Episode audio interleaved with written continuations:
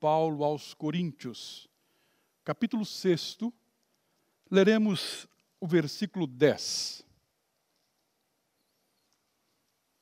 Segunda carta de Paulo aos Coríntios, capítulo 6, versículo 10. Diz exatamente o seguinte: entristecidos, mas sempre alegres, pobres, mas enriquecendo a muitos, nada tendo, mas possuindo tudo. Oremos ao Senhor. Senhor Deus, nosso Pai querido, Pai bondoso, Pai amoroso, Pai de misericórdia, nós louvamos o Teu nome, Senhor, porque estamos aqui com esse propósito de louvá-lo, de bendizê-lo, de adorá-lo, de respeitá-lo, Senhor.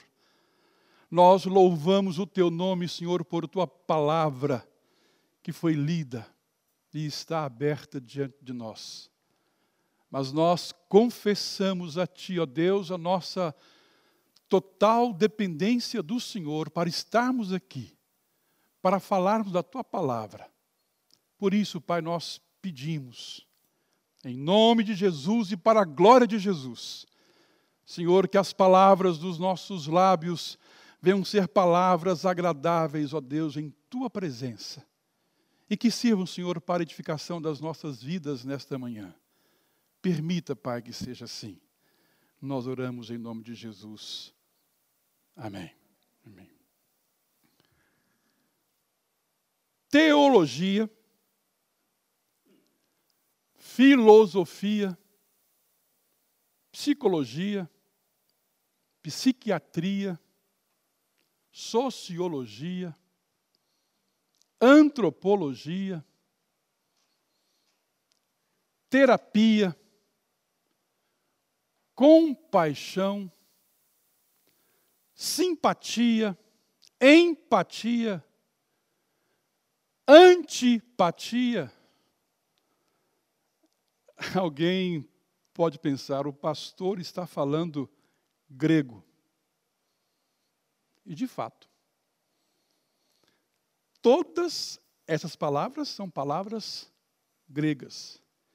E é interessante que nós, quando não compreendemos o que o outro está dizendo, você está falando grego, não é?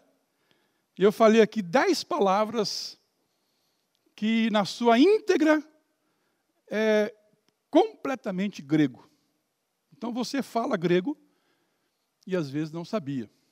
Terapia, simpatia, antipatia, empatia, heterossexual, homossexual. Tudo palavras gregas. Palavras gregas. Porque o nosso português vem do grego, vem do latim. Então, nós falamos grego todo dia. Então, a expressão, o pastor hoje falou, está falando grego, não devia ser um sinal de incompreensão, porque nós falamos grego todo dia, sem saber.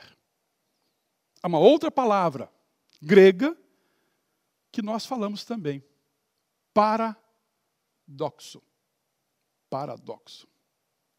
O texto que nós lemos faz parte da segunda carta que escreveu o apóstolo Paulo aos Coríntios. E é nessa carta, Paulo vem defendendo a sua autoridade apostólica, porque os irmãos lá de Corinto começaram, talvez porque não receberam bem lá a primeira carta, onde Paulo puxa a orelha dos cristãos de Corinto pela desunião, pelos problemas que existiam na igreja. Então, Paulo escreve uma carta mostrando, colocando o dedo na ferida. E aí o pessoal começou a questionar a autoridade apostólica de Paulo. Então, a segunda carta que ele escreve quase que com o objetivo de defender a sua autoridade apostólica.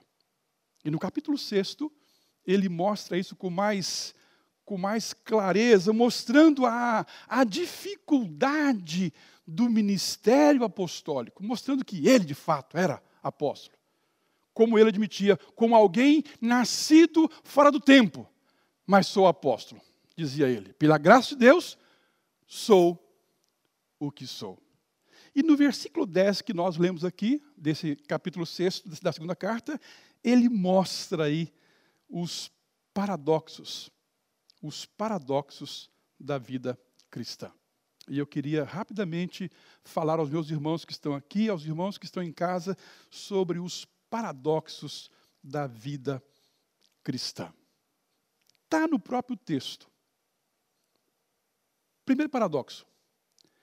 Entristecidos, porém alegres.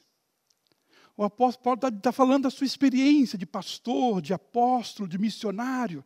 Entristecidos, mas sempre alegres. Meus irmãos e minhas irmãs, este é um paradoxo da nossa vida cristã, porque em alguns momentos nós vamos ficar entristecidos, mas essa tristeza que às vezes pode nos abater, pode nos rodear, não é capaz de triunfar sobre a alegria que nós temos a partir do encontro da pessoa bendita e santa do Senhor Jesus Cristo.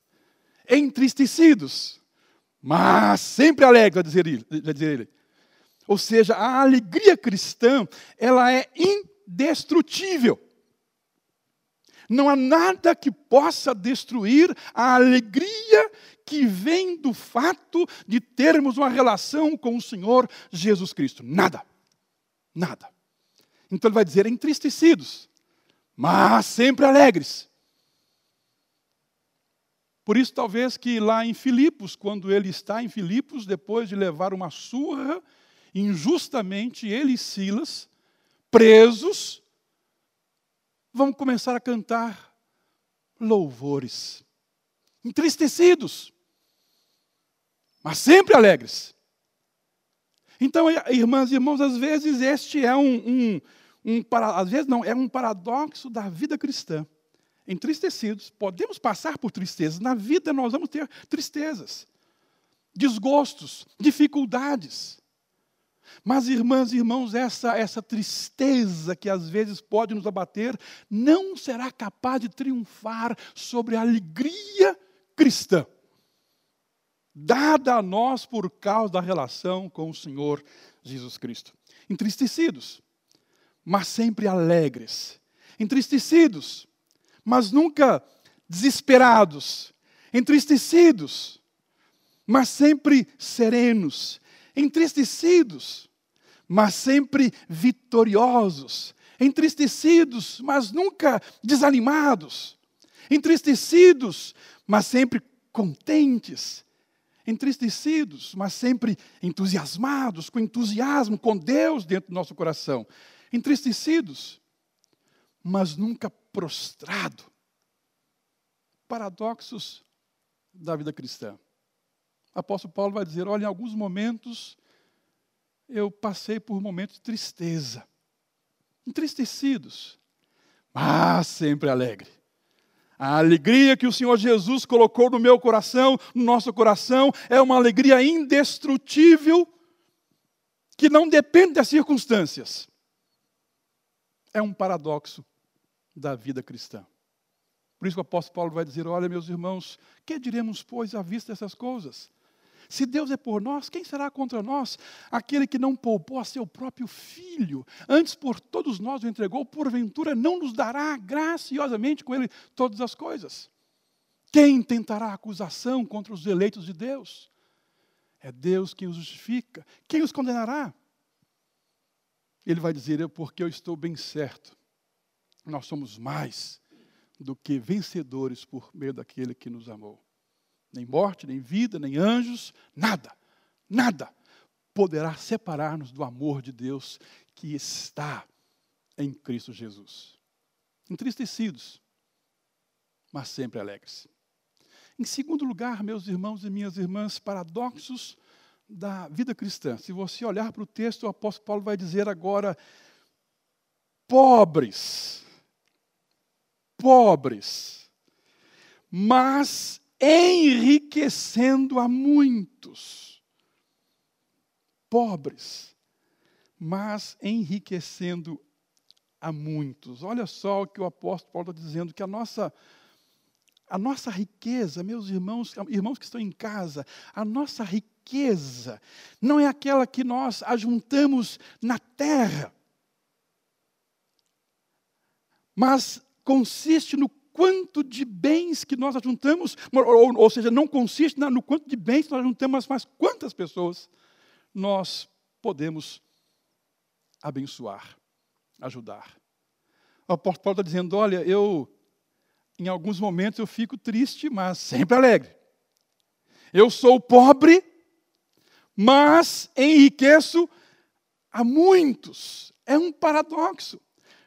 Somos pobres, diz Paulo, mas eu enriqueço a muitos. Eu lembro aqui, meus irmãos e minhas irmãs, lá de Atos 3, quando Pedro e João estão indo para o templo para orar. E tem um paralítico à porta do templo e pede esmolas. Pedi esmola para pastor, pedi esmola para Pedro e para Paulo e para João. Ele vai dizer, não tenho prata nem ouro. Não tenho nada. Mas o que eu tenho, isso eu te dou. Em nome de Jesus, levanta e anda. Pobres, mas enriquecendo a muitos.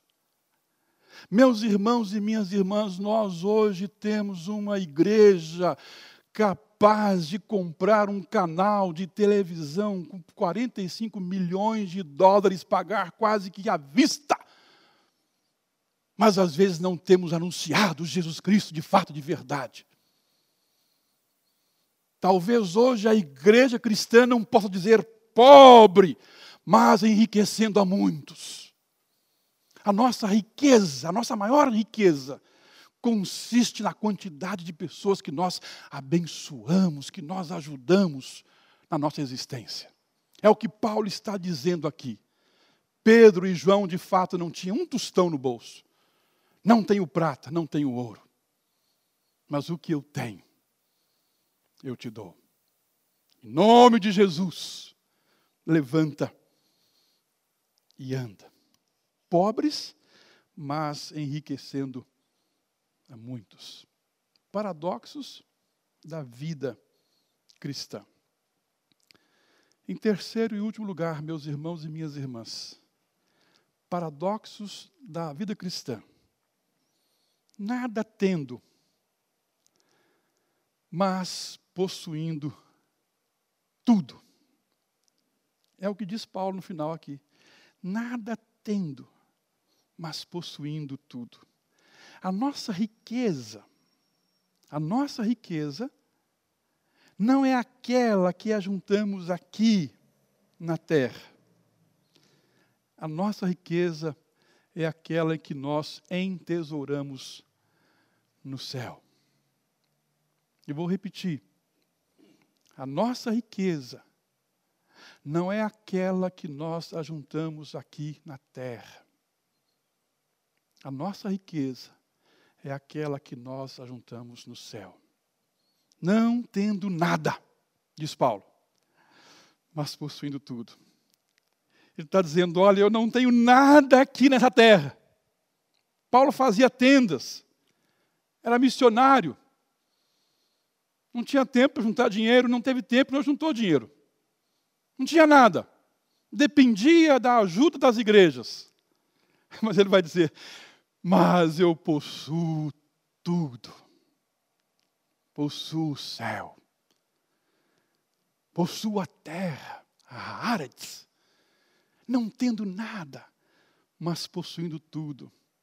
Certa feita, um voluntário ao discipulado procurou o Senhor Jesus dizendo, Senhor, seguir-te-ei para onde quer que fores. E o Senhor Jesus responde, olha, as raposas têm as suas covas, as aves dos céus têm os seus ninhos, mas o Filho do Homem não tem onde reclinar a cabeça.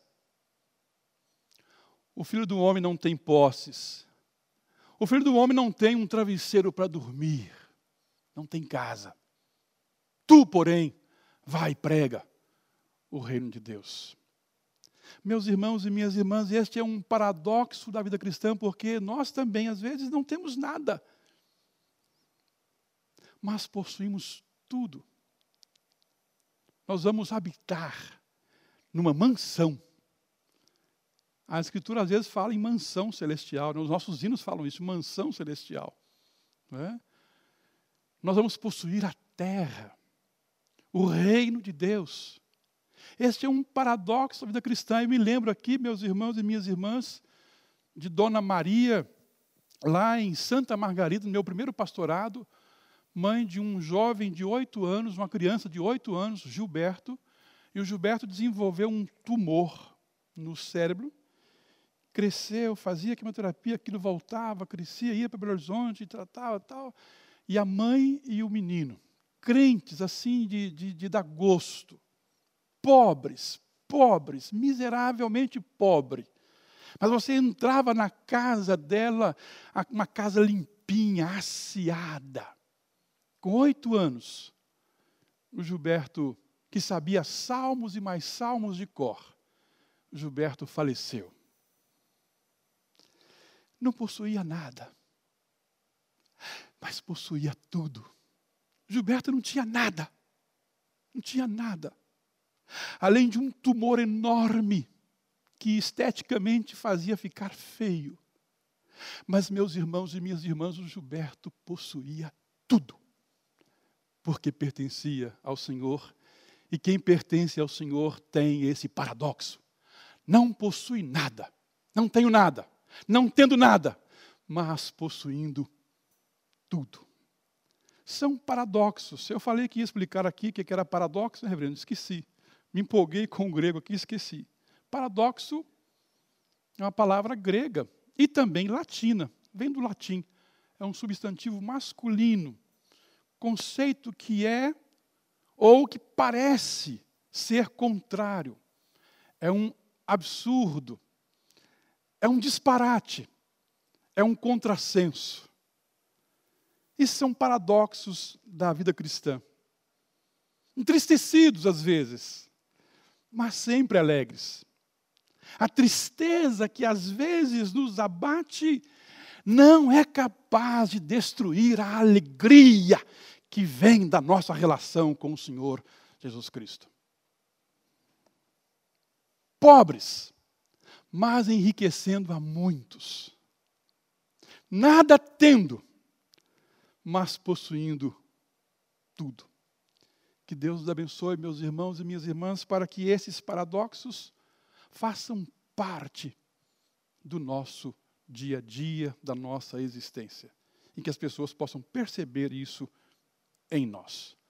Amém, irmãos? Amém.